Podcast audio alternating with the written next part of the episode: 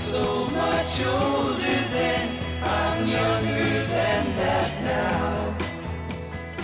Hey everybody, Bill Schaefer here along with Mark Middleton. Every now and then we all need a shot in the arm, don't you think? A nudge, something to remind us that life is short and we need to get up, get out, and live it while we have the chance. Well, that attitude and this radio show are called Growing Bolder. And over the next hour, you're going to hear some inspiring stories from some truly incredible people, all who found ways to ramp things up and get into lives of passion and purpose. The kinds of stories that'll lead you to believe that, yeah, you can do it too. You are so right, Mr. Schaefer. On today's program, we'll hear from an influential fashion blogger, photographer, author, and filmmaker whose works, Advanced Style and Advanced Love, are now advancing an appreciation for an age group that's typically ignored. We're going to meet a woman whose life changed in the most unexpected ways by picking up a paintbrush and expressing herself through art. We'll also hear from a real life daredevil, the king of the high wire, Nick Wallenda, who's going to reveal what he's trying to teach us all by continuing to risk his life. But first, you know him from TV programs like Northern Exposure and the film My Big Fat Greek Wedding. Uh, but now actor John Corbett is going to talk about new challenges, new adventures, and his life with Bo Derek. Amazing people, amazing stories. It's time for Growing Bolder.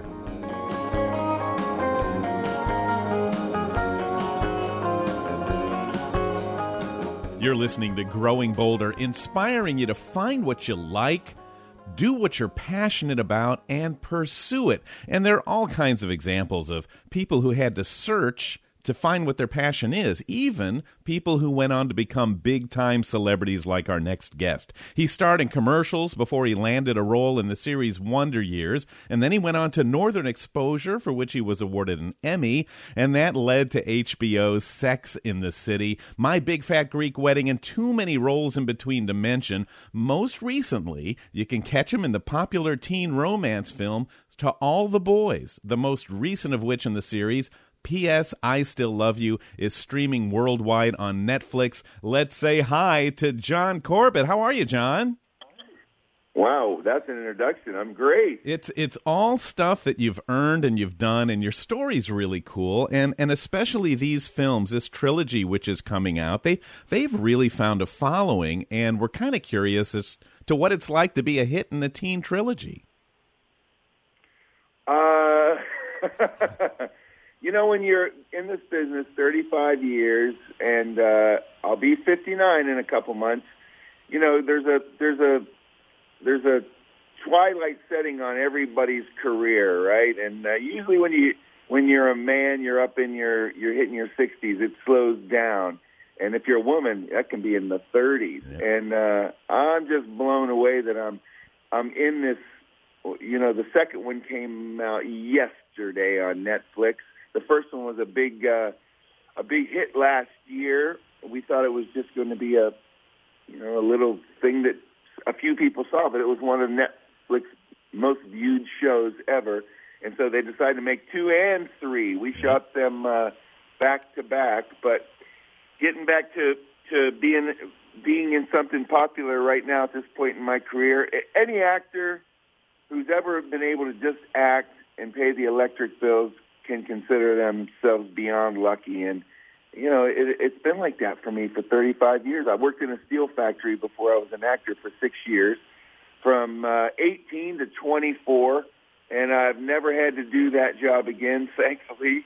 And people have paid me to do this, and it's a kind of a dream come true, really. But John, your story is even cooler than that because you were a steel worker, you were a hairdresser, and you've been a country singer. And I'm wondering if you had to search as well. Did you know in those early days that acting was going to be your calling?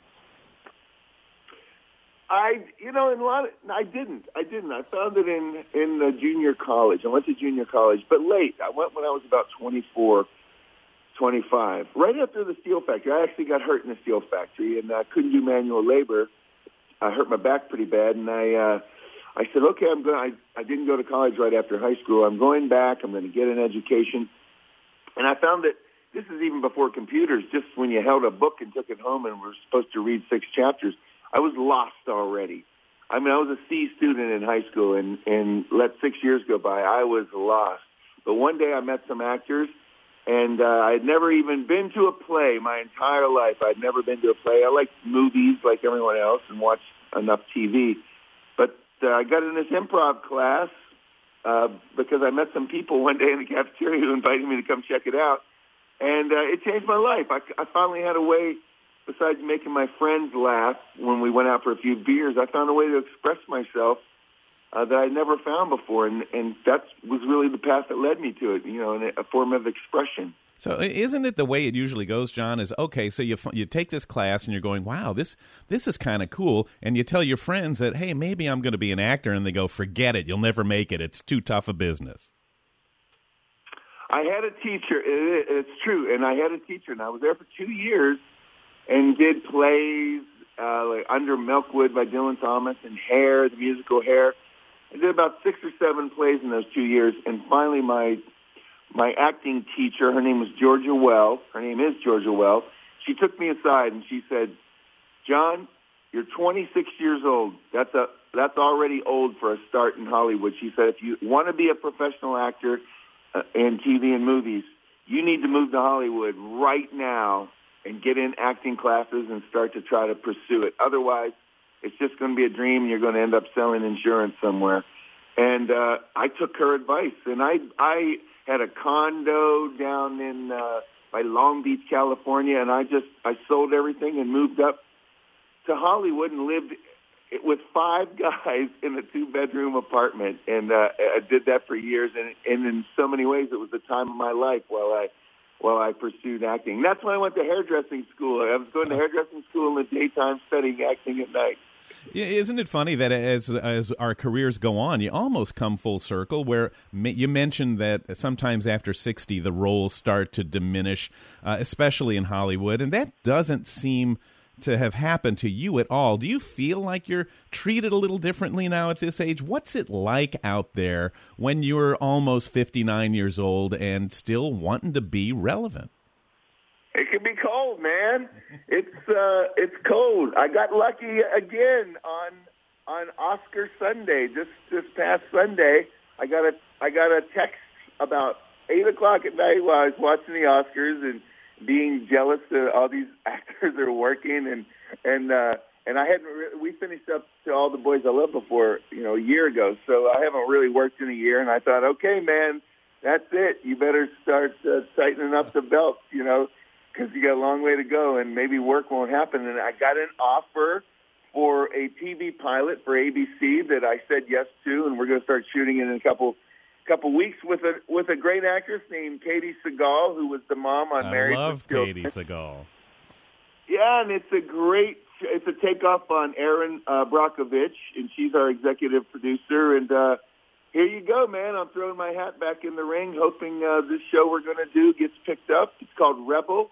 And you never know when that phone rings who's going to be on the other end. That's what I've come to find out. Just when when you think, okay, uh, how old do you have to be to get that Social Security? You start thinking about that. The phone rings with something good. For me, it's I've always jumped from one lily pad. Well, as soon as it starts to sink and I'm about down to my knees, another one comes by and I jump on it. It's and, been like that. And how cool is it to be, as you said, just about 59, and you're referred to by teenagers now as Lara Jean's hot dad? That's cool. My favorite coffee shop is right across the street from a high school. So when I stop in there to get coffee, these little kids that used to blow by me, you know, I was on Northern Exposure 30 years ago. They've never seen that. Even Sex in the City was 20 years ago. They haven't seen that if they're 17 and 18, but they see me and they're like, oh my God, you're Lara Jean's dad. So that's just really cool, man. Well, listen, you and your uh, romantic partner are both poster people for what growing bolder is all about. You know, you've been with Bo Derek for the longest time, and we are so envious and jealous of you for that. But yet, you guys raise the bar. You're changing the expectation of what's possible as we age because you're doing it in such a vibrant, powerful, positive way. How are things going for you guys, and what's life like at this age? Yeah, Bo and I, we just celebrated 18 years together, uh, on Oscar on Oscar Sunday. That was our first date together. We went to an Oscar party, and it's uh, it's just like everybody says. Time goes by so quick. It's like a hurricane, man. I can't believe we're uh, we're together 18 years and that much time has gone by. And uh, she's the love of my life. We we have a lot of fun. She'll come down to L.A. with me. We, you know, we, have, we never had kids. I never had kids, and she never had kids, and we never had them together. So our three German shepherds are our little boys, and they kind of go everywhere with us. And uh, it's just a you know, it's another another adventure. And Bo's on a a few boards, you know, saving wildlife. She's on Wild Aid and the California Horse Racing Board, and she really looks out for other creatures besides the human ones. And uh, she's just a fantastic partner in life. Hey, in the last little bit we have, you, you're such a cool guy. I mean, you really seem to get life. You've had big successes, some maybe not so big. What have you learned about life, and what can you teach us about what's important after things that you've learned from your perspective? what I've learned is none of it really matters at all. In a hundred years, everybody we know, including us, will be gone, and really no one's going to remember us. So try to enjoy every day. Every day, just try to enjoy it to its fullest. We don't really know when that sun's going to just blow up and shoot across the sky like every other shooting star we see they think they know, but you never know if the sun's going to rise tomorrow. So just enjoy it, man. What a cool guy and what a great conversation. If you get the chance, check out for all the boys, all of the films on Netflix, all three of them, two up now, one coming. And by all means, keep an eye out for whatever John Corbett is in. John, great talking to you, great wisdom, and let's all start growing bolder.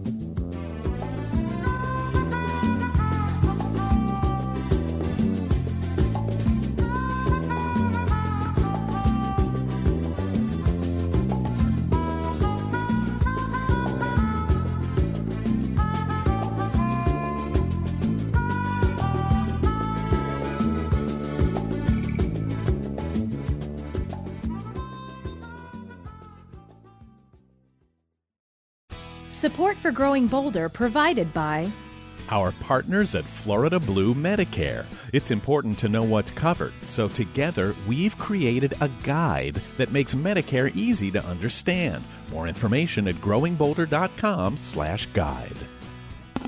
Growing Bolder TV is back for its sixth season on public television, and it is bolder than ever. All new episodes begin airing weekly on WUCF TV Saturday mornings at 9:30 beginning September 19th.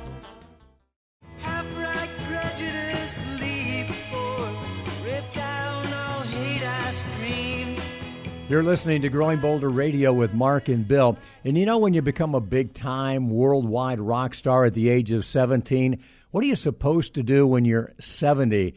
If there's something about music that keeps you alive and well, then legendary guitarist Rick Derringer seems to have discovered exactly what that is. Every now and then I know it's kind of hard to tell, but I'm still alive and well. Just like the song he wrote back in 1973, guitar great Rick Derringer is now in his 70s and still performing, still touring, and still sounding great. I'm still alive and well. Still alive and well. Every now and then I know it's kind of hard to tell. I'm still alive and well. And a lot of people still know who he is. My wife calls it you've been recognized. Recognized. and if they don't think I'm Rick, nowadays they go, Are you Sir Paul McCartney? I get Sir Paul a lot. And you go, Why, yes, I am. I tell them no, but you know, you just know you've seen me somewhere. Rick Derringer has been around for a long time, ever since he did this.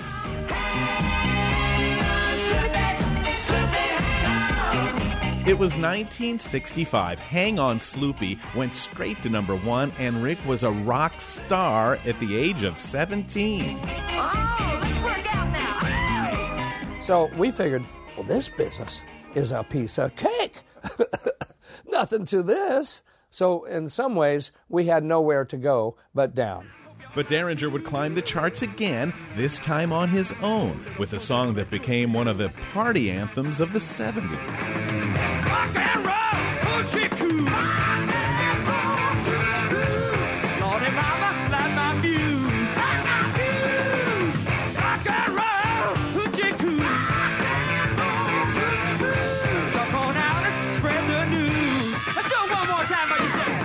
By this point, everybody began to notice, and before long, those sizzling licks and musical instincts made him one of the most sought after musicians in the industry. All kinds of artists reached out for a bit of the Derringer mojo, and they got it, giving him a big hand in creating some classics.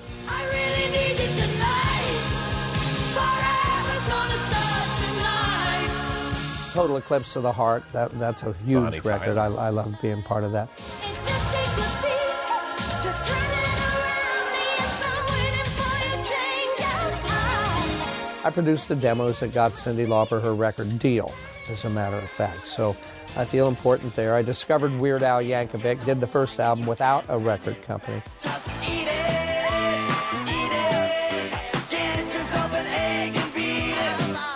Produced six albums after that, two Grammy Award winning records. Barbra Streisand, the song Making Love Out of Nothing at All uh, by Air Supply. I love the solo I played on that. Many Steely Dan songs. I'm playing on lots of stuff. Kiss. All of a sudden, the audience goes, Wow, I didn't know he had that many hits. Did you ever struggle with the, the traps that a lot of people that get famous do? Did you have addiction issues? Did you lose yourself? I went, uh, well, I feel, you know, happy that I was able to get out of those things. But yeah, I went through it all. I was uh, in a world where we were given anything that people thought was cool or things that weren't. We didn't have to ask for it. The people just here give you have you know some of this. I tried it all, but I escaped from it all. I'm here. I'm still alive and well. And so I, I feel like I've been saved for a purpose. The longer I go on, like I said, we're, we're all looking for our place in life. And I think I've been protected and I've been saved and I was given that talent to use it for something. And uh, so I'm still pursuing that particular goal. Use that talent to reach people and let them know uh, what it feels like to be good. Now, the sad part about it is, every time a songwriter writes a song, he thinks, This is, oh man, this song is fabulous. and it's only until he unleashes it on the audience that he learns whether or not it really is fabulous. Because it's not about you, it's about, once again, transmission of this heart to them. So they'll tell you whether the song's great or not. Sloopy, I don't care what your daddy do. Cause you know, Sloopy girl, I'm in love with you. I'm not trying to go out there and uh, prove anything anymore, but I was. When I was young, I wanted to prove, man, am I hot or what? Uh, but after a while, you just go, well, I've done that. I proved that. what, so what replaces that? maintenance uh, is what comes next. But you do want to feel like, you know, I've made a contribution. I did a lot. Ah, yeah, I know. I know that, though. I know that. I know that. And so do your peers. And that's right too. Yeah, I've been very well accepted as a musician, and and uh, people know that. In the end, I feel I feel really good about that. I can go anywhere in the world and play a concert, and somebody's going to show up. And they're also going to know your songs. They're going to know the songs. So I, I've lived a really full life. I've uh, been very, very accepted musically all across the board uh, by people of all levels. I, it's, it's fabulous to be liked by the people you like. You can't get much better than that. I'm still alive and well. You know, Bill, that is really interesting. I had no idea Rick Derringer was involved in so many hit records, and, and what a great attitude he's got. You know what I think it is, Mark? He really seems to have found that connection between passion and purpose. The guy is truly re energized. And you know what? He's loving life at 70. Rock and roll, hoochie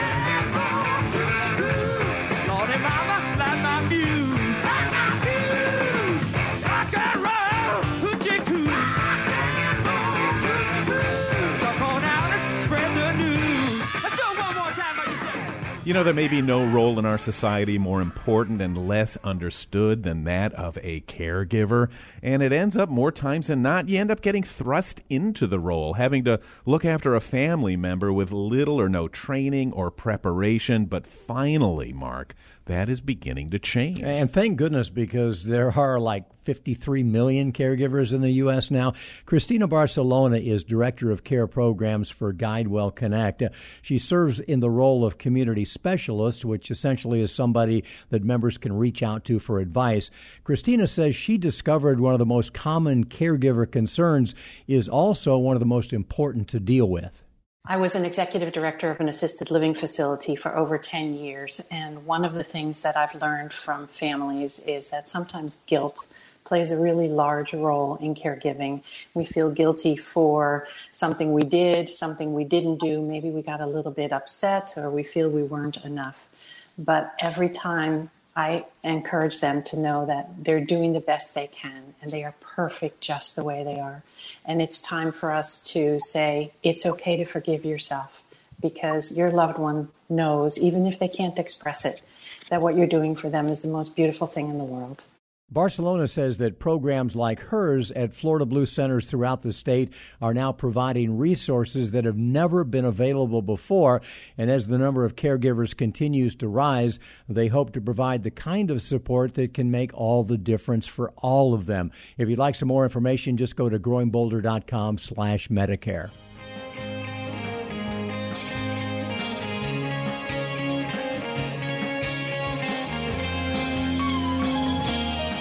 Up next, Daredevil Nick Wallenda and the surprising reason he gives that makes risking his life so important. This is Growing Bolder. Support for Growing Bolder provided by The Center for Health and Well-Being, now open in Winter Park. Wholeness, fitness, and medicine together in one convenient location, offering programs and services to promote healthy living and positive aging. More at yourhealthandwellbeing.org. Sign up for the Growing Bolder Insider newsletter, delivered to your inbox every week. Be the first to see our latest interviews, stories, and tips for making each day count. Sign up today at growingbolder.com. Hear the soldiers stand side my hand at the mongrel dogs you teach. I'm Mark Middleton, and this is Growing Bolder, a program that we hope will inspire you to make sure that you are living your life to the very fullest, and that's something that Nick Wallenda knows all about.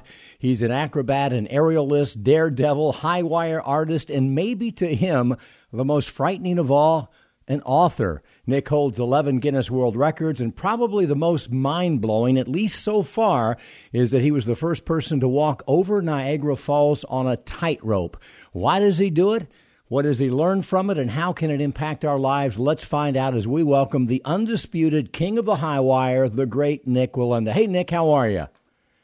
I'm great, thank you. Yeah, you're great. And you know, we've got a national program called Launchpad to What's Next that also is a touring show. It's based on the notion that we all have to have a what's next, something that challenges us. So let's talk about what's next for you because you've got Yeah, something that may be the most dangerous of all. That's the story of my life. I'm always planning for what's next. People are always fascinated at the fact that I'm working on three and four events after this.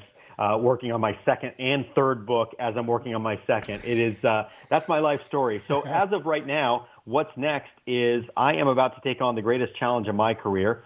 I, I live by the uh, hopefully being a role model of encouraging people to step out of their comfort zones in, in order to pursue and become great. Uh, at whatever their passions and dreams and desires are. And, and in, in saying that, um, I continually do that with myself. I will become the first person in the world to walk a wire directly over an active volcano. It's located in Nicaragua. Uh, it is called Masaya, and it is active in the sense that there is 2,000 degree magma uh, lake of flowing lava down below, and with that comes every other challenge I've ever faced uh, being that there are winds in the area, and then of course the gases, which are a huge concern. Uh, not only because I will have to wear a gas mask that is designed to absorb or pull the oxygen out of those gases. I'll also have to wear a gas, uh, I'm sorry, an oxygen tank, goggles to protect my eyes, and also the concern is those gases can leave a residue on the wire that could cause it to become slippery. Uh, which uh, again is is, is a, a, night, a wire walker's worst nightmare. Um, but again, I, I do this stuff because it is about inspiring others that nothing is impossible and that uh, that we all can become great. And I, I can tell you this: that first step is never easy, and that has been sort of my life uh, my life story is taking that first step. It is the most exciting step of the walk, but it is the scariest step of the walk. It's exciting because it's almost over at that point. My great grandfather said it best when he said, "Life is on the wire, and everything else is just waiting." And for, for our family, that's very true, but I think really that, that kind of uh, pertains to everybody, and I think everybody can relate to that statement. We're talking to the great Nick Wallenda, and Nick, there, there's we know what you think about this. Uh, it's going to be tough. You've got to manage it. You're going to be successful. But let me ask you this: What does your wife think about it? You know, surprisingly, my wife is very supportive. My wife comes from a, a long history of circus background, which is my background. My background goes back to the 1780s uh, in the circus, and hers goes before that. So because of that, she shares some of the same dreams and, and aspirations that I do. Maybe not to walk over a volcano, but but certainly holds a couple world records herself, and um, and shares that again that common love uh, for the art of of entertainment and the art of of, of live stunts. So um, that helps a lot for sure. So she's she's very supportive, surprisingly, of all of my endeavors. She certainly gets nervous, but the truth is, so do I. Uh, I think that's that's part of what makes anybody great is stepping again, stepping. Uh, even though you're nervous, you still have to. Even though you're scared, you still have to take that first step. Well, you know what they say if it was easy, everyone would do it. Uh, you know better than anybody that despite all of your expertise, your practice, your attention to detail, accidents can and do happen. In fact, just a few years ago, you were one of eight on a high wire. When you all fell, there were some serious injuries. You weren't hurt physically, as I understand it, but you did have PTSD to the point where you considered retiring. How long did it take you to get over that notion? Yeah, it uh, it was a process. In fact, I'm I'm writing a book right now that'll come out in September on overcoming fear, and it's because I faced fear. Fear became so real to me after that accident because I continued to to walk the wire. Yet I continued to relive that accident while I was walking over and over again. And it, it came to the point where I told my wife, "I'm done. I don't think I can do this anymore." And um, and then I kind of thought back to family history and the stuff that my family had been through and that they had continued on and kind of used that as inspiration. But my book is about the process and what I went through in hopes that other people that are gripped by fear are able to step out of their fear and continue to pursue, again, their dreams and aspirations. I, I, I believe that society uh, as a whole is uh, is scared, scared of something, and it might be flying on airplanes uh, and going to that destination they've always dreamt of, or it might be scared of leaving their job that they're miserable at every morning when they get up in their car and go to work. But it's the fear of what's next and what is going to, uh, how am I going to provide for my family? And, and I encourage people that there are greater things out there, but it's about overcoming that fear, which is certainly a battlefield of the mind, and that's something that I deal with all the time. It is something I'm dealing with as we speak because two weeks out, I'm about to, you know, take this journey over this volcano and every day new challenges get thrown at me from my team that's over there. And it, it can be overwhelming, but it's all about how I categorize those thoughts and those fears and I put them in certain categories and I deal with them accordingly. Well, we'll look forward to that book. Uh, Nick, you know, this is why we like you so much. Not just that you walk the wire. Yeah, that's cool. But, you know, we talk a lot in our business about embracing risk, especially as we age, because as we age, we learn to say no more than yes. And, of course, we don't encourage people to walk the wire, but, but taking risk, you know, getting out of this uh, bubble of surplus safety is critical to active longevity. So, what do you say to people as they get older about, you know, embracing risk and not being afraid to fail? Yeah, look, I mean, a success, you can't achieve success without failure. I think they're parallels. I think you have to fail to achieve success. So, for one, I would encourage people that no matter what, no matter what setbacks or hurdles you have to overcome, continue to push forward. But my family for seven generations have lived by the words, the show must go on. And I've adapted those to never give up. And, and the reality is there were many times throughout my career of, of setting all these world records and walking in places no one in the world ever has, where doors were closed and where I felt like giving up. Uh, but I can tell you if I did, I would not be where I am today. And there were many times that I probably should have or logically would have given up, but I didn't. And I encourage people, no matter what uh, hurdles they face, just keep pushing through, uh, keep plowing through. Uh, use a lot of wisdom. I do everything with integrity, but continue to pursue your dreams and passions no matter what blocks you or what gets in your way. Nick, we wish you nothing but the best. Good luck.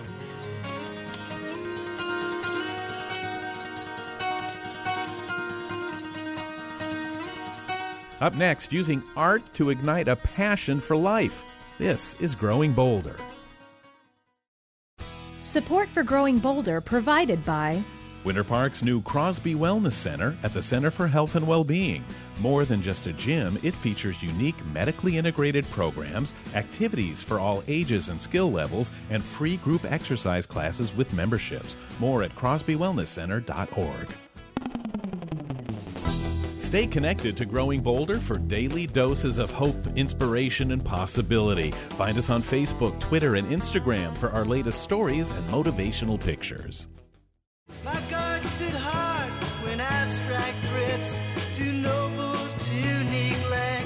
This is Growing Bolder. I'm Bill Schaefer along with Marc Middleton, and we see time after time the power that something creative like music or, or especially art can do to a person when they delve into it for the very first time. You know, you're absolutely right, Bill. And I love to have conversations with artists uh, for that very reason. They're interesting, they're inspired, they figure out a way to move forward. And uh, I felt very fortunate to sit down and visit with uh, Martha Joe Mahoney in her studio recently. How does it feel to be 73 and, and to be involved in creative? I don't feel 73. I really just don't feel. I look in the mirror and don't feel 73 at all. It's just a number to me, as it's kind of always been. But I mean, I know people that are in their 80s and 90s that are just incredible people, you know, getting out and doing things. And that's how I want to be. Yeah. And how, how big a part of your life now is your art? Where would you be without it? it's my art is every day. It is who I am. It's what I need to get to at the end of every day. I come home and I read, but it's my art I look forward to going to in the morning. And I'm here about three hours every day, uh, five days a week, sometimes six days a week, depending on what I'm working on. And um, it's just, uh, I can't imagine my life without art. Tell me a little bit about your creative process. Has it changed at all? No, it's pretty much. oh, I do a lot of research. I research how other painters are working, and I go to ACA Atlantic Center for the Arts twice, three times a year. I paint with other artists there, uh, and there, our classes might be 12 to 15 people. And doing that three and four times a year enables me to talk about our art, to explore new techniques, if you will, to try new um, um, ideas out, uh, bigger and better on the floor, if you will. Um, and then I come back and I uh, start working on a series in my studio. But truthfully, it's always been I take a trip. And when I take a trip, I immerse myself in the colors of what I'm seeing, in the people and w- the region. And I like to study history about what has gone before me and how this ancient city developed. And it just transcends my mind. And it, it plays a really important part of imagination. I, I know, like almost every great artist, you're capable of rendering stuff that, that, that is non-abstract. Yeah. Uh, but you know, I think you told me once, kind of like once you go abstract, uh, you you never You go never back. go back. Uh, and do you still feel that way? Although sometimes you do stuff that's figurative. Sometimes I do figurative. I still go back to the figure because I love the figure, but it's done a lot less. Rendering is a lot looser. It's probably the uh, the head that you know it's a head, but it's it's just uh, abstracted, if you will. And I I like loose. I'm kind of that type of person. I don't like constricted. I I I, have to be open, open, open, open.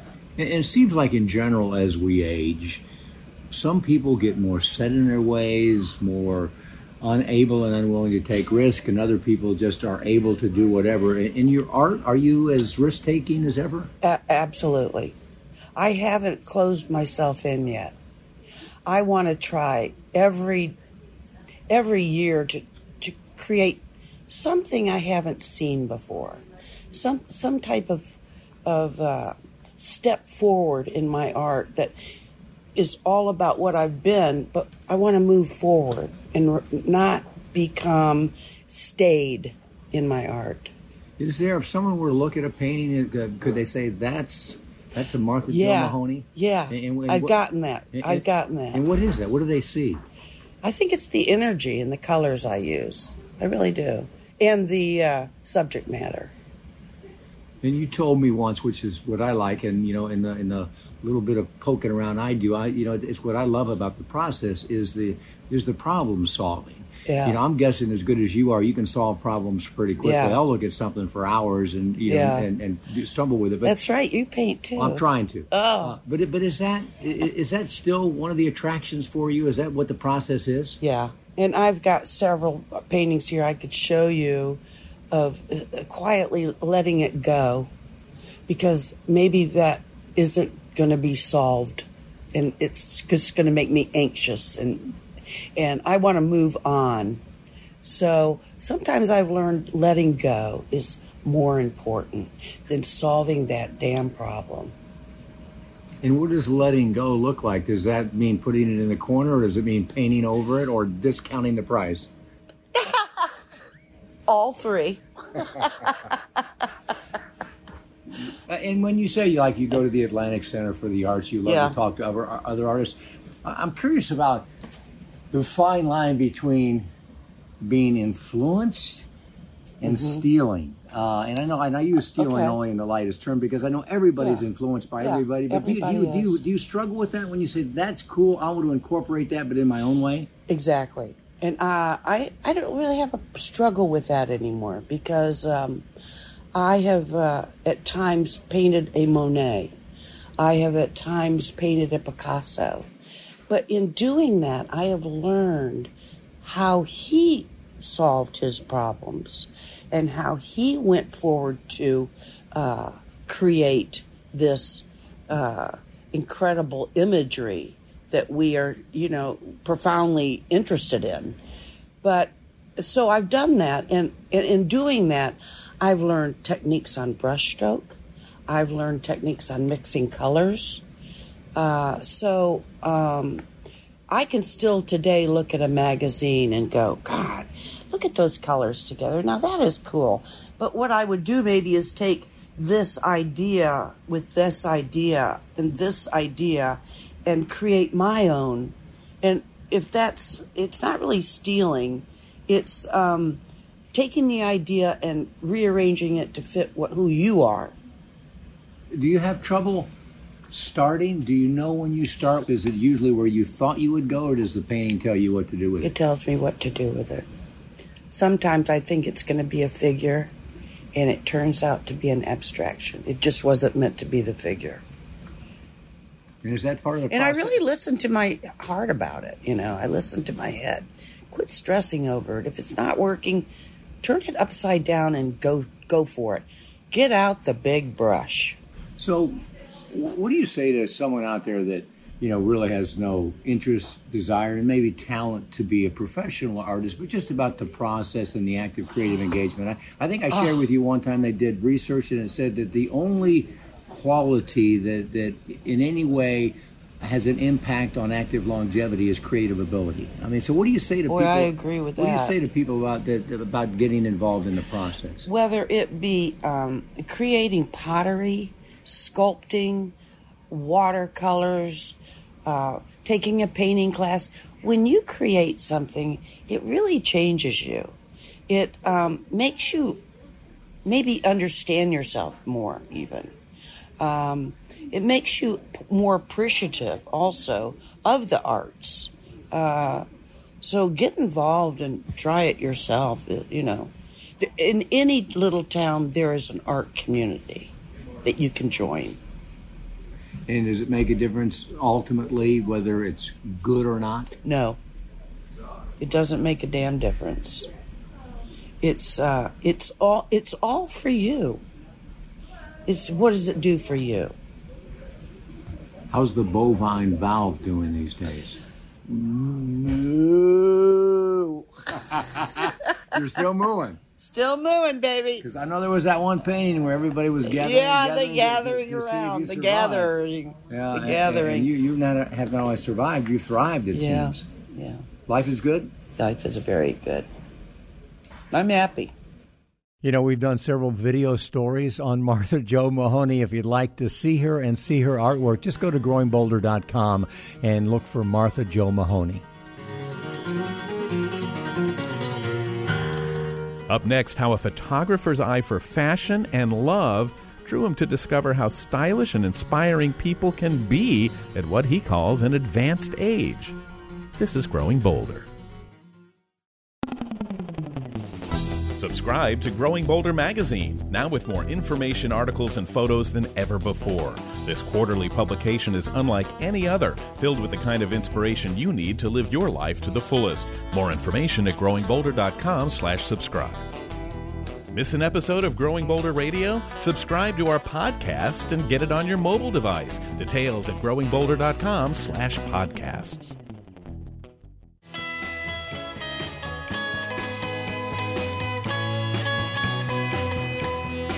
You're listening to Growing Bolder. I'm Marc Middleton. And you know, sometimes in life, our daily routine can feel like an autopilot. We miss what's going on around us because we assume it's the usual. Well, that did not happen to Ari Seth Cohen. And because he was observant and because he was curious, he became respected worldwide as an influential fashion blogger, photographer, author, and filmmaker. Inspired by his grandmother, Ari moved to New York City where he noticed the street style of older women, and with a borrowed camera, he began documenting and sharing photos in a blog that's called Advanced Style. Well, that blog became a global platform that now includes four books and a documentary film. His latest book is called Advanced Love, and it proves that love is bound by neither the constraints of age nor time. So let's find out more as we welcome back Ari Seth Cohen. Hey, Ari, how you doing? Good. Thank you so much for having me again. Well, we know how busy you are, and we greatly appreciate your time. All right, you're already on to your fourth book, Advanced Love, uh, and I love this idea. Uh, you feature stylish couples, and, and rather than just individuals, like in most of your previous work. How did couples' street style become an opportunity for you to explore what's unique about a couple's relationship? Yeah, well, I had been um, working on advanced style since 2008, and along the way, I was photographing couples everywhere that I was traveling, and a lot of the men and women that I was photographing, I would meet their their partners, and so. After doing my, my third book, I thought it would be a great opportunity to explore a deeper look into aging and love and diverse relationships and how companionship and love can affect the aging process. And and I entered into my first relationship about the time that I started to advance style. So all these couples were giving me advice and showing me, you know, we're not really taught, we're not given a roadmap about how relationships and love develop. And we we kind of always have these images of perfect, a picture perfect um, relationships. And so it was wonderful to have all these couples giving me advice. And so I wanted to share that with other people. Well, thank you for doing that. And and um, is it a cultural misconception, Ari, that love, passion, and sex, and I get that they may be three very different things, but is it a misconception that love, passion, and sex always wane as couples get older, or does it evolve? Oh, I mean, the couples that I talk to, some of them have been together for 60 or 70 years, and they're more in love than ever. They're they're still having sex. They talk about that in the book, and they say that's never uh, been better. And I think, like, once you get to know yourself and know what what is good for you, you can be a better partner. And so, all these couples share the various tips that they've learned over the years. Um, one of the couples, Dolores and Ben, Dolores says they've been married for over 60 years and they've learned to perfect the fight. So you know it doesn't get too far, but they, but you have to have a little bit of that tension to be able to have that that that great relationship and um, the passion. Yeah, I don't think passion and love and any of that wanes as as you as you get older. Uh, you know what we love about Advanced Love is that you do cast, as you noted, a very wide net. You feature diverse couples uh, from various countries and cities, same sex couples, interracial couples, couples who met when they were young, others who met recently. Uh, what, if anything, Ari, did these couples have in common? Was there any common denominator, a common thread that led to a successful relationship?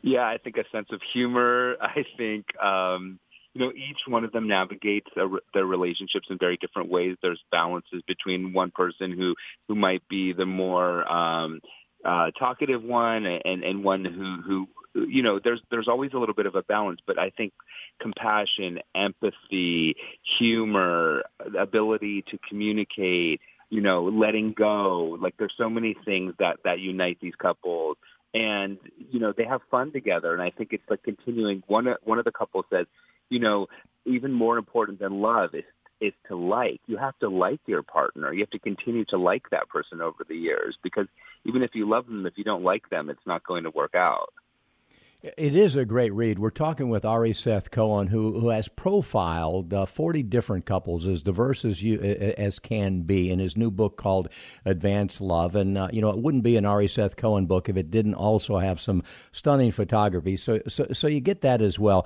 And, and Ari, I'm curious about couples that meet later in life that find new love because I think we all kind of get set in our ways. We're afraid. Uh, you know, can we get along with someone? How much is sex going to be a big deal? Uh, what did you find about couples who find love late in life? I'm, I'm guessing that those who do find it, uh, it's the greatest thing that ever happened to them. Well, that's what I really um, loved about this process was seeing like how hopeful we can all be to find love at at any at any age. And one of the women, um, Evita, she um, was married for 44 years, and that met Hans, her current um, companion, uh, who's 12 years her junior. She's 94, and they're going hot air balloon riding and and zip lining. They met at a, a senior living community in Santa Rosa, and um, you know they both were married, and they talk about their partners, and they they still love their partners and acknowledge that they had those relationships, but now they're able to have this new chapter in their life um, together. So there's never uh, a point where you know love is not a possibility. And yeah i mean I, you know a lot of the couples you know people meet, met each other on bus rides you know it's just being out there and and willing to be open to the, to to love and um, meeting someone new. But yeah i mean i think it's incredible. I i also profile people who lost their partners and and that carry that the love of that partner that they've lost it carries them through as well. So it's not only about searching for someone new. Not everyone it wants another partner after their partner has passed away. But yeah, there's um, so many different stories and um, relationships that that were profiled, and um, it, it definitely gave me hope for the future. Well, you know, I think one of the things that, that, that we have in common, Ari, in terms of what we're both trying to do from a media platform is, you know, growing bolder, we, we encourage individuality, eccentricity. You know, we, we want you to be you without apology, no matter uh, who that is. And, um, you know, is, is it harder for same sex couples who, who, who finally, or I mean, exp- talk a little bit about that. People who finally find love uh, in, in this culture, in this world, in a way that they're not feeling threatened anymore. That, that's got to make them feel really, really good to finally be able to be who they are. Well, yeah, I mean, I think a lot of the uh, older same-sex couples that I profiled have been through so much, and, but I mean, a lot of the couples in the book, there's interracial couples, there's you know, so many different people who who've been through things, um, and I think that their love is really powerful because they have had to to fight for that love, but it never stopped them from loving, and so you know, some of these couples have been together 40, 50 years, and um, they do, you know, a lot of them have have gotten married in the last few years, and I mean that was a huge deal for them because they never thought that that was going to be an opportunity, and yeah, they're just continuing to be role models for other people, and yeah, I mean they're they're thrilled. This book is really just a celebration of life, of you know the process of of aging and kind of shining a, a light on a different perspective on growing older, uh, with, like all my books do. But there's a lot of wisdom in, in, in every couple's story. How has writing this book changed you, Ari? I mean, what do you wish we all understood about the aging process? in terms of love, I think that it kind of makes you feel like what you're going through in your own relationship is okay because I think that there's a stigma against talking about, you know, the the problems and uh and the difficulties with maintaining a long lasting relationship. And you hear these couples so openly speaking about fighting and being passionate and, and getting through hard times and you know all these things that you're like wow it's not just me who goes through these things and then seeing how they've come out on top over over decades of learning about themselves and other people and then you know just showing that um you know all my work really shows like like you do as well that just because we get older that doesn't change who we are inside. And you still want to be expressive and loving and passionate and have you know interest. And and so I'm just encouraged by the couples in this book to like continue to grow and learn about myself and and and be a better partner. So I I started this project because of my grandmother and the people that I photograph are always my muses and teachers. And so I'm so grateful and have this great privilege of sharing their wisdom with other people and hopefully you know it's like an intergenerational uh passing on of information and it's really um an honor to be able to do this kind of work Well, it is uh, not just good work, Ari. It's important work, and, and we're grateful uh, that you're doing it. Uh, folks, check out Advanced Love, uh, but don't stop there. You can learn more about Ari Seth Cohen on his website at advanced.style. Check out his books, his documentary films, social media for daily inspiration. This is a guy who is helping transform our belief system about aging in a unique and very powerful way. Ari Seth Cohen, uh, we appreciate your time. Thanks so much.